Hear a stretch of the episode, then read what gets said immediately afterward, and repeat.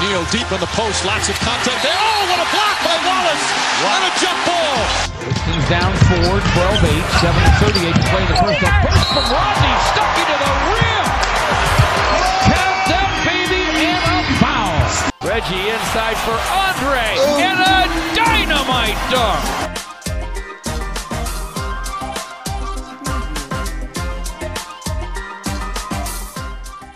Pistons fans, welcome to another edition of the Palace of Pistons podcast. Brendan Johnson, Aaron Johnson, Ryan Paye, all here with you. Your Detroit Pistons in the playoffs, the number eight seed in the Eastern Conference.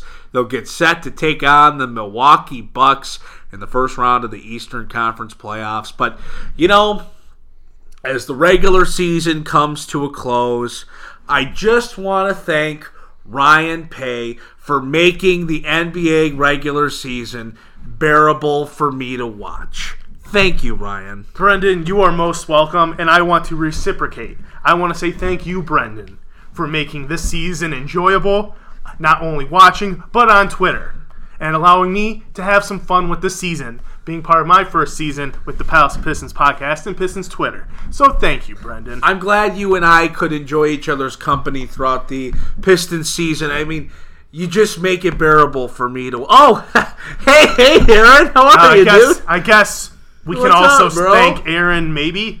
I mean, why not? Hey, now, screw in my- it, let's do it. Hey, hold on, screw it. Yeah, let's do it. Let me throw out an additional thank you to A. Johnson NBA. He and his Twitter content keeps my blood flowing. Sometimes it's the positive juices going, other times the blood is boiling. So, A. Johnson NBA, yeah, I'll give you some props. Screw it, let's do it. you know, guys. I mean, it's okay to be salty. I mean, I did, I did tag you guys in a follow up tweet. Oh, we're just a follow up follow up tweet, thanks. You know, I, I have to, I have to give some respect to the OGs that have been with the Pistons on Twitter through the last two, three seasons with me, and then I made a separate tweet thanking some of the new people that joined my timeline this year. I'm all about giving love to So anyways- everyone on Twitter. Ryan, how you doing? I'm great, Brendan. Um, because we've got a great show coming up. Huge. But Aaron, no one here is disrespecting the OGs. Nobody here. I ran We out of appreciate twe- I ran out of characters in the tweet. Okay.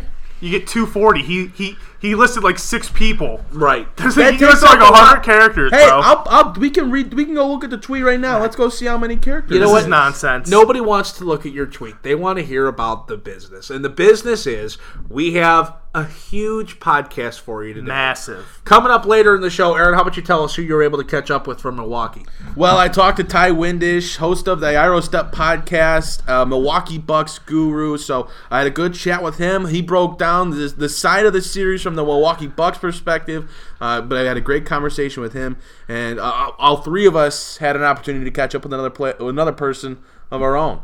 Yeah, way to steal my teaser. Like, this is poor radio. But we'll go with it. We'll make it work. Screw it anyways, okay? But no, we had an awesome conversation. Glenn Robinson III joined the podcast. We had the opportunity to catch up with him. He breaks down the playoff series from the Pistons' perspective. So let's send it to that audio with Glenn. So we're back here on the podcast, joined by Glenn Robinson III and well, Glenn. First of all, just congratulations. Obviously, you guys able to make the playoffs. You go through kind of a crazy week with Blake getting hurt, a couple of must-win games, uh, but a huge week for you. You have a great game versus the Knicks as you guys clinch that playoff spot. So, congratulations, and just talk about your feeling and that feel in the locker room of, of getting that job done and clinching the playoffs. Yeah, thank you. I appreciate it. Um, yeah, I mean, you know, this is uh, I've been to playoffs a couple times, you know, and you know, every time that you get to clinch, every time that you're in the playoffs, um, and around this time of year, you just really get excited, you know. And a lot of guys don't get to see that moment. You know, I was also a part my rookie year where I wasn't in the playoffs, you know, and I got to go home at this this time, and I was planning on vacation around this time. So uh, when you when you make it, you know, it's always a great feeling that you know you're one of uh, what 16 teams to keep going in this. You know, you have a chance to keep fighting every day. You know, and especially with March Madness being around too, you know, it's always good energy around this time of the year. Yeah, and you guys had a bit of a rough stretch in the month of months of December and January. You went a combined 11 and 21, but since you've had one of the best offenses in the league and quite frankly have turned your season around, what were the changes that the team went through to ma- make this turnaround possible and get to this spot where you're at now, ready for the playoffs? Yeah, um, I think one of one of the goals of ours was you know just come out and compete every night and, and have uh, have that energy and have everybody bring uh, what they bring to the team and everybody uh, do their role. You know, and I thought that we started to figure that out. You know, the bench came in and had energy and um, playing free. You know, um, shooting our, our shots, not really worried about this is a mix. You know, and, and we struggled a little bit uh, down the end. Uh, but we, we ended up getting it done two games in a row, which is uh, what we needed, you know. So I think that uh, for us, one of the biggest things was we broke it down. The last 15 games, we broke it down into five game series, and we wanted to win each five games, you know. And, and uh, Zaza actually said to the team and brought that, and we just took it, uh, you know, one game at a time. But it was really a five game series for us. The last 15 games, we just, uh, we, just did all we could do. No, yeah, absolutely. So let's get to it. Pistons Bucks first round matchup, first game, 7 p.m. Sunday. Uh, the Pistons are tasked with probably one of the most difficult tasks in the NBA, and that's figuring out how to slow down and stop Giannis Antetokounmpo. And as one of the more athletic guys on the court and on the team for the Pistons, that's gonna you're gonna be part of that rotation. It seems like. So, what do you think you need to do to stop him, to slow him down, to give the Pistons the best chance to win this, win a game and win the series. Yeah, um, you know, I think that uh, that's that's something that we've definitely been uh, watching film over. Um, I've been taking a chance to, to watch some of uh, Giannis film and um, just go over his, his game. Uh, but I think the biggest thing is, you know, we got to show him length. We got to kind of show him the wall. You know, uh, uh, every time that he gets the ball, we all got to got to load up to him. You know, it, it just won't be the guy that's that's guarding him. It won't be DE or or Don or whoever, whoever else is guarding him. Um, but we gotta we gotta be a leader as a team, you know. And um, I think that we we've been doing that throughout the year. And uh, you know, I think that we uh, going up the game plan. I think that uh, you know, I think that we're all locked in. I think that we're all to the ball with him. So, you know, Glenn, your minutes have been sporadic throughout the year, and you've been in in some of the biggest moments. You think of obviously the Knicks game the other night. There was the game versus Toronto. We were able to come in some spot minutes and make a huge impact in a big home win, uh, amongst several others. You've been able to get in and perform in some big moments. But just talk about you know your journey throughout the season, your first year here with the Pistons, and then maintaining that confidence and that readiness of just when you're called, being able to go out there and and deliver um, as needed for the team. Yeah, um, you know, I think this is uh, this being year five of mine. You know, I've kind of learned, you know, how to bring some energy, how to bring um, both ends of the court. Um, when I play the game is uh, to really bring that energy, you know, bring that, that the game, but also that that uh, hard nose playing, you know, um, doing little things. So I think that um, you know that second unit has really brought that uh, throughout the season. And uh, you know, you always just got to be ready when your name is called. You know, um, things might not go your way, and it always comes back around being in this league. You know, you always got to stay ready because you never know anything might happen. You know, uh, we didn't know Blake's injury was going to occur, but you know, I've been working all season, even when I wasn't playing, and um, getting with guys like Jose and um, you know Zaza playing three on three, and just staying in shape because you never know what's going to happen. And with you guys now in the playoffs, these last few weeks of the regular season have been well big for you guys to get wins and it seems like when you're home, you guys have a better record and in these last few weeks especially, the fans have been coming out to LCA to watch you guys perform. How big of an impact does that change in atmosphere when there's more fans in the building? How big of an impact does that have on you guys? Yeah, um, you know, I think that our biggest, you know, our big games in the season, uh, there, there was always a, a huge crowd, and throughout those big games, I thought we played really well. Uh, the energy in the building was, you know, exciting. Everybody was alert, you know, and it, those are always fun, fun times to play in. You know, um, and I think, uh, you know, credit to this team.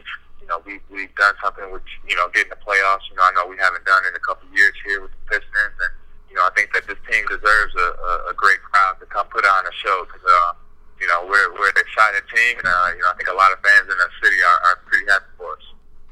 No, we couldn't agree more, Glenn. Uh, LCA needs to be rocking for Game Three when you guys come back on that Saturday. The fans have to come out. This Oh, team yeah. deserves it. Absolutely. Um, so another thing, uh, with Blake Griffin's uh, injury status kind of up in the air, maybe you guys know more about it than obviously we would. But with it seemingly up in the air, uh, what does the rest of the team have to do to fill in for that production he brings, that leadership he brings in on a night in, night out basis? I think we our biggest job, uh, our biggest goal would be to play together. You know, uh, we all to be uh, attached. You know, we got to play as one. You know, uh, all star. You know, a great player in Blake. Uh, you know, Andre is always doing his job of stepping up. Um, but the rest of us, Reggie, you know, and Reggie does it. You know, the rest of us, we have to come in and be attached. You know, we got to come in and play together. You know, you talked about this as your fifth season in the league. You've experienced some playoff seasons before. What do you learn after that first time or two through the playoffs that maybe you can help some of the guys in the locker room that, that have only been in the playoffs once or have yet to experience a playoff series like Luke and Bruce? Um, you know, what, what, what are you providing as, I guess, somebody that's been there before? What are you able to do to help those guys, uh, you know, in a moment where we got to be ready to go uh, starting this weekend? Yeah, um, you know, I think the biggest thing for me has been I just take a moment to enjoy the game. You know, I take a moment to relax and, uh, you know, lay up lines, take a look around and see all the fans, see the excitement of, of playoffs in the air. You know, like I said, a lot of guys don't experience the playoffs, you know, sometimes throughout their whole career. So um, to be in that moment, you know, we got to take a look back and, and have fun and remember that, you know, it's a game that's been a dream of ours when we were young. You know, so that's something that I do. Um, and that's some of the advice I'll be giving to, the, you know, the rookies and, you know, like Bruce to calm them down, you know, Khyri, just to take a moment to realize that we've accomplished something pretty big to help calm us down, you know, and just play fun, play with energy, play the same way that we've been playing throughout the season. You know, you mentioned Zaza Pachulia a couple times. You've mentioned, uh, you know, working out with Jose Calderon when you weren't necessarily in the rotation all that much. And those are two veterans that have spent double-digit years throughout the league. They've been with different teams. Zaza has an NBA ring. Even though maybe a guy like Jose Calderon doesn't play too much when the teams are healthy with Reggie Jackson and Ish Smith, and Zaza's minutes are somewhat limited, how important is it to have those kind of veterans that have that experience and, and bring that leadership to a team that is uh, somewhat on the younger side? Yeah, um, you know, I think people don't realize how important those guys are for our team. You know, um, you know, especially for me uh, when I was out here rotation. You know, uh, Jose Calderon, he's been, you know, he's been an extreme vet. You know, he's been a he's been a real professional. Um, he will have time every day. He comes in and he lifts and he gets his workout in first before you know we get there, and then you know after that he plans out when what time we're gonna play. So what time the guys who are not in rotation are gonna play three on three, four on four. So he's really kept my mind active, kept me going, you know, and thinking basketball, think through the game, think of, you know, the plays that the team is running because when my opportunity comes, I got to be ready. So those guys, you know, it's, it's crazy how much that they really uh, know about the game and know about a team, you know, and you really get the chance to see how they've been in it so long and um, what they really bring to the team. Well, you know, Glenn, this is obviously Coach Casey's first year here in Detroit with several new pieces to the front office, a handful of new pieces to the roster this year. Just talk about what it's kind of been like being part of that first season for Coach Casey and part of that transition uh, here into Detroit. Yeah, I think that uh, it's definitely been something special. Um, it's been something that uh, we've all come into work every day and enjoy each other. We've all come into work every day, um, you know, prepared and ready to go. You know, everybody has um, great respect for each other around, and we also know, uh, you know, how good uh, of a team we are and how we can help change this, you know, organization and continue on the rise. You know, because I think uh, we got some great character guys, and Coach Casey, that's that's uh, what he's he's trying to preach and bring to this team. And um, like I said, we've done something special and makes the playoffs again. So, um, you know, it just says a lot about him. It says a lot about our coaching staff and organization. Speaking of Coach Casey, and, and we talked about trying to defend Giannis a little bit earlier, but uh, the Bucks are a team that's loaded with talent. You, look at Khris Middleton, an All-Star level player, Eric Bledsoe, another All-Star level player, Brook Lopez is a guy that uh, has had a very good career in the NBA, and they're a much deeper team than they were in seasons past. What is he kind of honed in on you guys needing to do defensively to try to stop them? Um, I think uh, one of his biggest things is, with that is always uh, our energy and, and always how we approach the game and our focus. You know, uh, where our focus level is at. Um, like I said, it, it won't, it won't, you know, it can't just be a one person job on him. And uh, you know, I think that we all might be focused, and that's something that he's trying to preach. You know, um, throughout the whole season. You know, one more, I guess, question here for me, and this is, I guess, slightly in a different direction, but obviously you played college basketball not far up the road at Michigan, um, you know, but here in the state, and you know, just kind of talk about what it's like. I think a lot of people, you know, have a really good perception of Coach Beilein, and you know, talk about how his, you know, that that program at Michigan, and you were part of really the resurgence of Michigan basketball, right in that mix of it with the NCAA tournament runs, the Big Ten runs. Um, you know, talk about what it was like to to play for Coach Beilein, to play in that program, and, and how his program has helped you translate your game to then the NBA level. Yeah, I think that uh, you know it was a, it was a definitely a great time going into Michigan. Uh, we made the national championship. You know, uh, some of the biggest games of my life, and I think that uh, the biggest Michigan basketball is the way that they teach how to play how to play the game. And Coach Beilein, he does everything from how to cut, how to you know dribble and pass, and all the little details that you need to know to play the game. He does it to a whole other extreme. You know, and I, I think that it's really helped me translate my game into the NBA because um, now the NBA is fast playing game, thinking game. You know, can you cut? Can you make good threes? You know, so I, I think that, and especially helps me playing with a guy like Zaza. I know when I'm outside the court, you know, that's how he plays. You know, so I know I can do some back cutting, some different off the ball just with him. Um, you know, so I think that it, it really helps me translate my game to the NBA a lot um, because they do such a good focus on all the little fundamentals and details. All right, well, Glenn, we want to thank you so much for joining us here today, and good luck in the playoffs. Thanks a lot. I appreciate it.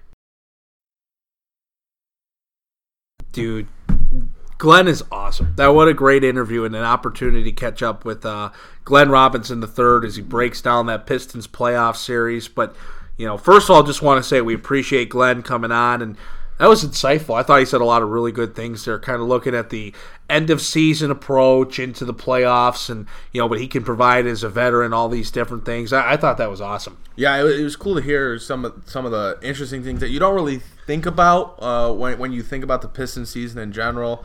Uh, I you know I'm I really liked hearing about how he was working out with Jose Calderon when he, when he was out of the rotation, and you know how Zaza Pachulia had an impact on the team when he when he said they, they broke down the last 15 games of the season in a three five game series, and that was you know Zaza's idea. I thought that was all really interesting stuff, and uh, good to see Glenn playing well to end the season, so that hopefully he's a part of that playoff rotation. I mean, I would assume he is, considering the Pistons uh, need different kind of players to throw at Giannis Antetokounmpo, and I think Glenn kind of fits the mold of one guy that they're going to need to try to throw at him.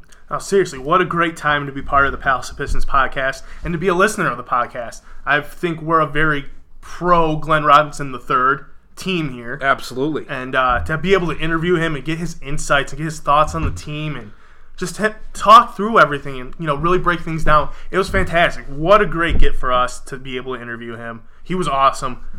Thank you so much, Glenn. Yeah, that was really good. And we'll break it down more. I think we kind of want to talk about how we talked about splitting it up into five game series down the stretch. Aaron, you talked about his workouts with Jose Calderon. We'll get into that, but before we continue forward with the Pistons stuff, we want to. I'm going to toss this to Aaron. He's going to hit it out of the park for the transition here in the pod. Yeah, we're going to send it over to uh, my interview with Ti Windisch. Again, was able to catch up with him to talk about the Milwaukee Bucks side and perspective of this upcoming first round matchup between the Pistons and the Bucks.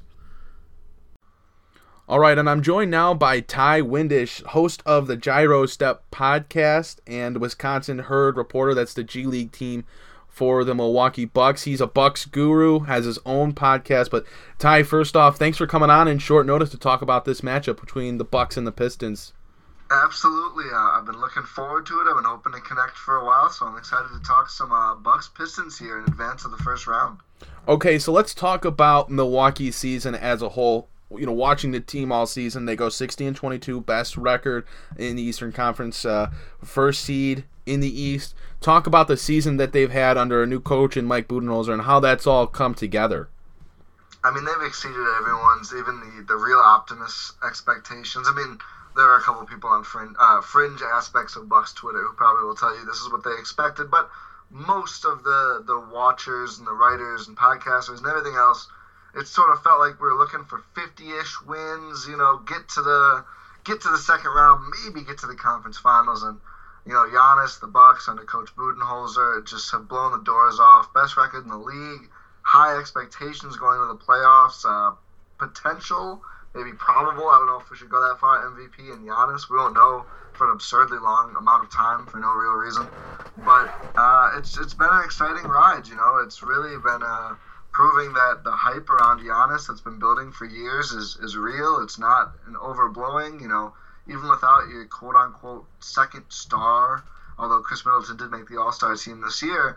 The Bucks have still put up 60 wins, best record in the league, and uh, you know, obviously Giannis the the real focal point of that.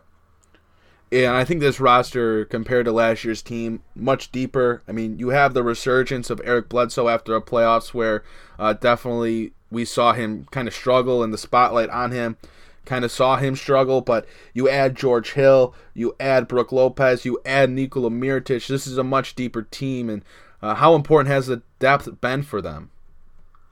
it's been crucial without a doubt, mostly because the Bucks have been bit by the injury bug lately. And I mean, you look at thankfully they were able to obtain Mirotic without giving up any rotation pieces. I mean, Thon Maker, a familiar face, ends up over there in Detroit, and a bunch of second round picks go to New Orleans, and the Bucks obtain Mirotic, which you know, losing him hurts, but it helps a little bit that, you know, no one who played big minutes before that trade gets injured. Malcolm Brogdon out until probably around the second round. That's also tough. Brogdon was great. He put up a 50 40 90 season. But thankfully, because of that depth you mentioned, guys like Sterling Brown, who's gotten a lot more opportunity to play this year, his second season, he's filled in quite nicely for Brogdon, all things considered. And, you know, DJ Wilson has stepped up, things like that. And really, you look at the difference between depth in a shallow team matters more in the regular season than it does in the playoffs, I would say.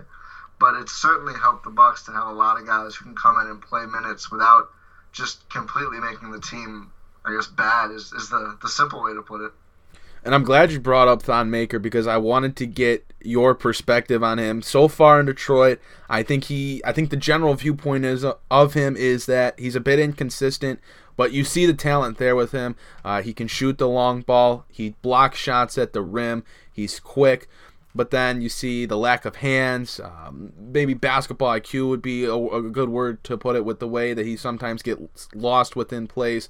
What are your thoughts on Maker? Does he have a, a bright outlook for the future in his league, only being 21 years old, or is he a pretty straight line kind of development? Is what he is at this point. I think there's certainly a, a future for Thon. I don't know how exactly bright it is, but as you said, I mean, there's times when you see him do things, and you just go, "Oh, this guy." this guy could be really, really good someday. And I, I think, I don't think the Bucks necessarily, as an organization, thought, oh, he can't be good. I think the thinking was more like, I mean, if we can trade this guy and some picks we have, mostly just lying around, honestly, for a guy in Mirotic who basically is sort of like the best case scenario of Thon. I mean, they're not exactly the same player, but you look at a, a stretchy four or five who can shoot and do all sorts of things offensively. I mean, I think Thon probably has a higher ceiling than what Mirotic is, but I don't know what the chances are of him getting there. His floor is certainly a lot shorter. So the Bucks as a team, you know, at the time around the deadline, still the best team in the NBA, still the best team in the East, saying we want to go in right now. It just made sense to trade him for a guy like Mirotic. I think it's it's good that he's on a team where maybe he can play a little bit more, uh, maybe have a little patience with him, a fresh start for him. Uh, after some trade rumors, it seems like he pretty much started, you know, came out in Milwaukee a little bit before he got dealt. Uh, so I, to in short, you know, I think there is some potential there. I just don't think the Bucks were a team that has the bandwidth right now to, to give a guy like that a lot of run or, or really any run. And when you look at the season series between the Bucks and the Pistons, the Milwaukee Bucks won all four games. I was at one of the matchups in Detroit, and Milwaukee absolutely dominated them. It wasn't even a great performance by Giannis. It was DJ Wilson who had a big game. There was a couple other guys that stepped up for them. Uh, Sterling Brown played really well. Just a couple of those guys on the back end of the bench that you wouldn't really expect to to do as much harm as they did, but they did do it. And when you look at the season series between the two teams, why did the Bucks have so much success against Detroit? It seems to me like the Pistons really just have a, a, a hard time guarding Milwaukee. Uh, Giannis, like you said, I mean, 20 point average in the four games against the Pistons is not great for him, but he shot 58% from the field. But you look at, you know, all the way down the roster. I mean, Bledsoe shot 50, 40, 80 against the Pistons this year, scored 20 points per game. Khris Middleton scored just a hair under 20. He shot 51% from the field, 38% from three. Malcolm Brogdon, 64% from the field, 50% from three. It goes on like that. I mean, every Bucks rotation player seemed to really eat against that Pistons defense. And I think part of the reason for that is Detroit is tiny.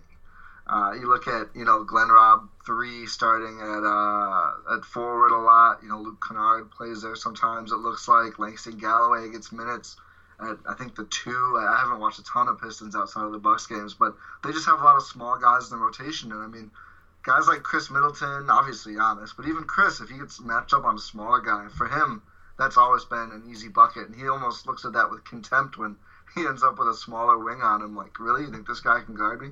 uh, so I think that's a lot of the reason. And you know, the Bucks pride themselves on defense, but it's it's a lot easier to win if you're just unstoppable in the offensive end, like Milwaukee has been against Detroit this season. And with Detroit, the question has been who's going at least on Pistons Twitter. The question has been who should guard Giannis.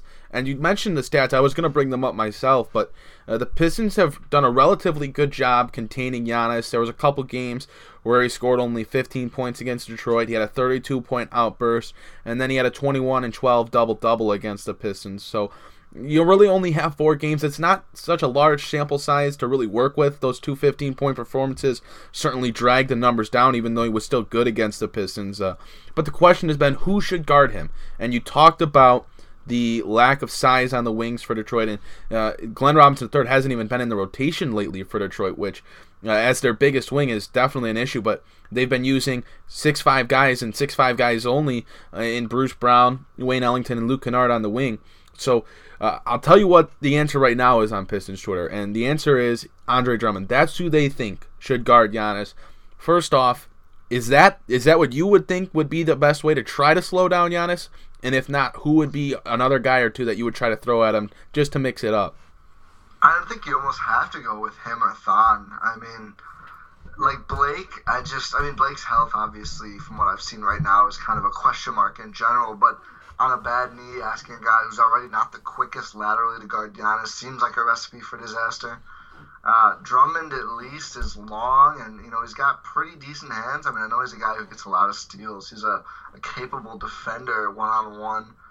Thon again is long enough, but the problem with those two guys is you have to be so strong. I mean, Ben Simmons, who's quite the perimeter defender, just gets absolutely bullied every time he tries to guard Giannis. So I know Giannis has, has said, you know, has been quoted in saying that uh, stuff, we'll say stuff, that's not what he said, but that stuff don't work when you try to guard him with a center. But I think Detroit absolutely has no choice than to try using some of those bigger guys because, I mean, if you put a six-five guy on Giannis, he's going to just take you downtown and dunk every single time. And if you help, he's going to find one of these shooters who have all hitting like 40, 50% from deep against Detroit, and that doesn't even seem that much better. If there's one player that the Pistons fans should be aware of that maybe they aren't aware of before this series starts, who should it be that's on the Milwaukee Bucks roster? I think you're going to see a good amount of Sterling Brown and you're going to see a good amount of Brook Lopez. Uh, just guys that are completely unafraid to shoot from deep or play make. That's the thing that both of those guys do well is if you really sell out hard to try and stop them from nailing the three, both of those guys will take you to the rack and just dunk all over you. And I especially like Sterling has gotten some really easy points on fast breaks because he'll just keep dribbling and, and everyone kind of fans out. You know, two guys go to Giannis, like, oh no, Giannis. One guy will go to Khris, like, we can't let him get this three. and Sterling literally just dribbles into dunks because everyone fans out to cover someone seen as more of a threat. So, uh, and he's probably going to start in this series, considering it sounds like Tony Snell and Nikola Mirotic and Eric Bledsoe will all miss part or all of it, depending on how long it goes. So I would look at those two guys, and Lopez will just rain threes on you from everywhere and really help stretch out the defense. And if you have to use your big guys on Giannis, all of a sudden Lopez is a nice matchup himself. So I'd, I'd say those two you could look at, but obviously Giannis will be the center point. Yeah, may, may, Pistons fans are very much aware of Brook Lopez. He has dominated Andre Drummond in previous matchups throughout really their entire career. Uh, Lopez has been a huge issue for Drummond, so maybe uh, putting Drummond on Giannis can kind of subdue that. But definitely worried about Lopez, who has become a remarkable shooter this year. But eh, let's go to prediction time because that's I think what everyone wants to to know. Even though I think everyone's pretty much on the same page that the Bucks are going to win this series. Do you think Detroit has enough to steal a game or two, considering Milwaukee's injury woes? I'm gonna be honest. I've got it as a sweep right now. Uh, the injury woes are woes are tough, but you look at. I mean, Brogdon only played in two of the Pistons games. I don't think Mirotic played in any of them. So Milwaukee's been able to handle this team even without those guys. Middleton only played in three of those games. So I just think. I mean, we kind of touched on it already, but there's no good way for them to handle Giannis, and without you know leaving someone else in a very good position. He's averaging seven assists against the Pistons, which is more than his usual. So I think maybe they take one game, but uh, if my prediction that I made earlier today, and I'm, going to stick with it, is probably Bucks in four here. Yeah, I think if Blake Griffin's healthy, Detroit may sneak one away. But if Blake can't go or is playing at you know 50%, which is the serious concern right now, I think it's a clean sweep. Uh, and it really isn't much Detroit's going to be able to do about that. But Ti, thank you so much for joining uh, uh, me on here here on the Palace of Pistons podcast. Again, short notice, so I do want to thank you. Hey, no problem. Thank you again for having me. I had a good time. And please plug yourself. Where sh- where can people find you? Where can people find your work? Give us it all. Uh, two big easy places are my Twitter at Ti Windisch, T I W I N D I S C H. I link. I put everything there that I do. And then the Gyro Step podcast you mentioned coming in, I do with my guy Kane Pittman. That's everywhere you can find podcasts, and it's G Y R O, sort of a Giannis um, uh, bit there. So check that out too. All right, well, Ti, thanks so much for joining us again. Yep, thank you. And thanks again to Ti Windisch for joining me. But now back with the, the big three of the POP podcast, the main crew. Uh, well, guys, I mean, The it's- follow up tweet crew. The follow up tweet crew, absolutely. You know what? You know, I, I'll take your hate. I'm gonna say it. It's it's good to be here anyway. The Pistons are playing playoff basketball. We get to have a playoff edition podcast. Let's get into it. Well, I won't lie, it is nice that we're having a playoff edition podcast because you, you look at the way that things were going down the stretch, and I think the worst case, and it doesn't matter really where you stand on the Pistons, the worst case scenario would have been missing the playoffs because. It, it- you, there's no point. There's no positive. There's nothing that comes out of just finishing as the ninth seed, knowing that Blake Griffin got hurt, and you know knowing the way that you um, you could have been there and you could have been a six seed and all of a sudden you drop all the way to the nine and miss the playoffs. There's like nothing good that comes out of that. So this is awesome. Even though we did backdoor in to get in the playoffs, to have an opportunity to continue playing, to have the opportunity to do the podcast talking about it. I everybody knows we didn't want the Bucks. Everybody knows that that's not the best matchup for Detroit. But the fact of reality is that's who we got. That's who we're playing. And honestly, you just need to find a way to take advantage of your home games in this series. I think if you do that, you're going to have a real good opportunity to compete. Um, you know, maybe steal a game in Milwaukee and have a chance. Well, I mean, let's let's first talk about Blake Griffin because I think that's the the dark cloud shrouding over the Pistons in the playoffs right now because Blake missed the last game of the regular season, uh, was obviously injured the last week or two of the of the season. He came back against OKC, had a big performance, really went 200%, and then we saw the downfall of his knee there uh, after that. But there's really no indication on if he's going to play or not. Dwane Casey said after the final game of the regular season that it would just come down to if he was, you know, feeling up to it. It was kind of like game time decision. Pretty much. So we don't really know about Blake Griffin's status. He practiced today, uh, did some light work after practice. I'm not. We didn't get full on details of how much he did in practice, but I think he'll end up playing. I, I just don't think Blake will sit unless he literally can't move. Um, but how worried are we about Blake's injury and how that's going to affect them in this series? No, Blake's absolutely going to play. He's not going to sit out. Um, Dwane Casey was saying how you really can't injure the knee any more than it already has been, I guess. So I don't think it's gonna keep him out. But you're when you're, you're right when you're talking about how how much can he play, how much can he produce, how much can he provide, and that worries me. Seeing that game against Memphis, he couldn't move laterally at all. Mm-hmm. And sure, rest is great, but this doesn't really seem like an injury that rest is going to really help it. Maybe initially out of the gate in the first game for a little bit, he has some burst, has some movement, but the more he wears on that knee, how long is it going to hold up for? And honestly, seeing going up against the Bucks, the best overall record team in the NBA, mm-hmm. is that correct? Is that yes. correct? Yes, Pretty sure, correct. Yeah. Yes. How we need him. We need Blake Griffin in this series. And the fact that we're not going to have a fully healthy Blake Griffin hurts my heart. It's it's it's upsetting. It's like I said, it's great the playoff Pistons are in the playoffs. It's great to see the city getting fired up about it, the state fired up about it. I'm fired up about it. I'm glad we're able to do this Pistons playoff podcast.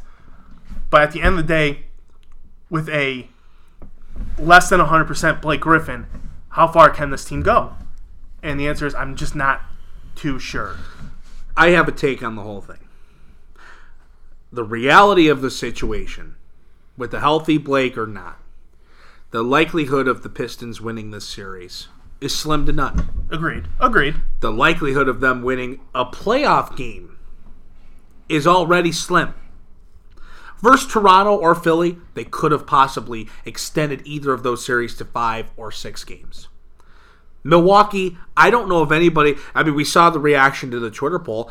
People wanted zero as an option in how many games they thought they could win in this series. And it's really it's not a knock against the Pistons. No. I don't think any Charlotte, Miami. I don't think either one of them are putting a game know, up against. And I don't know if Brooklyn does either. I don't think I I don't even think Brooklyn's putting a game up against. And they're playing Milwaukee. great basketball. And they're playing they're playing young, explosive, good basketball right now. But here's my take. All I care to see in this playoff series, with no expectation of winning, is I need to see Andre Drummond perform. I need to see Andre perform in the playoffs. He's had a nice second half of the season. He's, you know, built up some confidence again from the guys in the locker room, the fans. People are fired up about Dre. We've given Dre credit. Straight up carried this team into the playoffs in these last two games. If Andre has good a good series versus the Bucks, not a good game, a good series versus the Bucks, I'll feel okay. Number two, I need the young guys in Luke Kennard and Bruce Brown to make sure that they get a valuable experience in this first time through the playoffs. Because these are two guys that we expect to be in the mix in the rotation, whether it's starting or coming off the bench or whatever, for the long term here in Detroit. These two need to benefit from this playoff series. If those two things happen, to me, everything else is icing on the cake. If you win a game, that's thrilling. You sweep maybe at home, then a lot of people are losing money in Vegas. And it's a success. It's a success, bottom line. If you took two games in the series versus the Bucks, it's a success. But I need to see the young guys benefit from this series and I need to see Andre have himself a good series in the playoffs for me to believe in anything that's going on forward. Because if Andre folds again and Andre disappears, th- then it's just raising the question of which Andre is he? So, sorry to interrupt, but when you say does Andre fold again, where where was the first? That's saying, more of a just the general like Andre throughout his career has then shown those flashes does he retract? You know, does he maintain with what he's done through the second half of the season? It, it's more of a okay. just okay. Does he does he fold? We've given him credit. I've given him credit, right? he needs to maintain his level of play. If he's going to be recognized as one of the leaders on this team going forward, he's going to be recognized as still one of the core pieces in building around Blake and in a hopeful playoff to championship type of run down the road.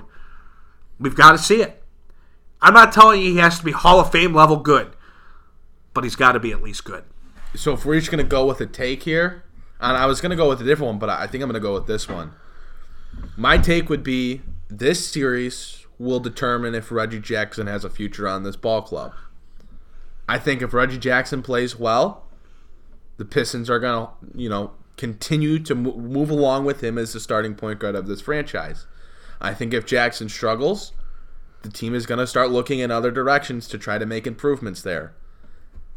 Because we saw that Jackson kind of struggled down the stretch of the season. And the Pistons are good when Reggie Jackson is good. But he needs to be good more often. And he kind of he really kind of fell off a cliff towards the end of the year. So how he plays in this series, I think is going to have a big impact on his future. Now if he plays bad, does that mean I think he's dealt, you know, this offseason? Not necessarily because I think his value will go down and I just don't know if Detroit will get anything for him. But I also think they'll try to bring in some different guys that can take on some point guard responsibilities and um, you know see what they can do in that respect. Now the hope is that Jackson played well because in retrospect, this was a, a, a, successful season for him. After two injury plagued seasons, he played all 82 games. He was one of seven players in the entire league to start all 82 games that he appeared in and he played pretty well. He grew as a shooter. It took him some time to transition from a role of always handling the basketball to giving some of the ball handling responsibilities to Blake Griffin. But once he settled into that, once he got his first step back, once he got his legs back under him, he honestly played pretty well. But again, he did struggle towards the end of the season. So if Jackson's consistent in the playoffs and he's respectable against a tough uh, opponent in Eric Bledsoe, then I think it's going to bode well for him and his future with this team and for the team in general because they're a more competitive team when Jackson plays. But if he struggles, it, it could could start to uh, be the beginning of the end for his time in Detroit. All right, so if we're doing takes, I guess my take will be a rebuttal to Brendan, and that is that Andre Drummond will have a great series. Andre Drummond's going to go ham in this one. He is going to play man ball. I am I am fully on board with Andre Drummond not retracting or losing consistency. I I get Brook Lopez gives him problems, especially since Brook Lopez can stretch to the three point line now. So how do we get how do we find that balance of Andre Drummond protecting the three point line, but also being around the basket mm-hmm. as the best rebounder in the league? We need him, and a team that struggles rebounding, we need him close to the basket at the same time. But I think Dwane Casey will be smart enough, and the staff will be smart enough, and the scouting team will be smart enough to figure out a way to break that down. Andre Drummond's going to be a man this uh, postseason and in this series. I fully believe it. As far as the Young Bucks go, I think this moment won't be too big for Bruce Brown. I think Bruce Brown's just too mentally tough, too ready to go, and he's going to have a good defensive series. Offensively, he has his struggles right now, so we can't say anything for that. Luke Kennard, there'll be moments when he looks a little fresh and young. But at the same time, Luke's going to come in guns blazing. He's going to shoot the ball well. He's going to do well. I have full confidence in him right now. One thing, He's found his stroke. One thing on the rebounding point you made, the Bucks cannot draw Andre Drummond out to the three point line to defend Brook Lopez, uh, or the Pistons can't allow that because the Bucks are the best rebounding team in the NBA. They're number one in rebounds per game. Pistons are 19th. So Detroit's gonna have a tough time on the glass, and if they take out Andre Drummond out of the paint, it's gonna be an even tougher time. So, and I talked about this with Ti Windisch when he came on. Uh, we almost kind of both agreed that throwing Andre Drummond on Giannis could could be an idea that Detroit runs with because uh, no one else on the roster really has the length to, to match up with them outside of Glenn Robinson III or even Thon Maker. But uh, both those guys, they, they, they haven't had to defend a guy of that level, and Andre may have the best success at that. And that would also, with Giannis attacking the paint so often. That's his primary style of play. That would also keep Drummond in the paint somewhat. That was another thing I wanted to bring up. Is maybe maybe you put Drummond on Giannis. Let Giannis beat you from the outside where he's not very strong. Don't let him just attack you on the inside where that's his game right now. Mm-hmm. I mean, he's a fantastic player. one of the best players in the league, but his, uh, his jump shot right now is not where it needs to be.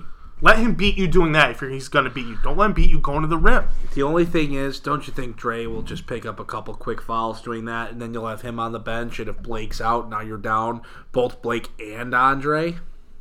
I mean, you got you get. There's just you got to take a risk in the playoffs. there's got to be some sort of I risk think taken, I think different if strategy. you start, you know, one of, I mean, let's say Blake goes, you, I mean, you got to start Andre on him because you can't go with Wayne So- Ellington. So to me, I think it's a very interesting idea.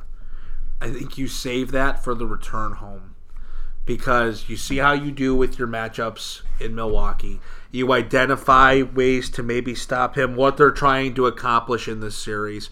You come home and you say, okay, Andre, we're going to try this out. We're going to give this a look. I don't think you expose that in Milwaukee. I think you save that as your secret weapon coming home to Detroit. Because if it works with the crowd backing behind it, that could be enough to boost you to a playoff win. My point of view is Detroit doesn't have the luxury to save anything as the eight. I'm seed. just not confident that that's going to work all too well.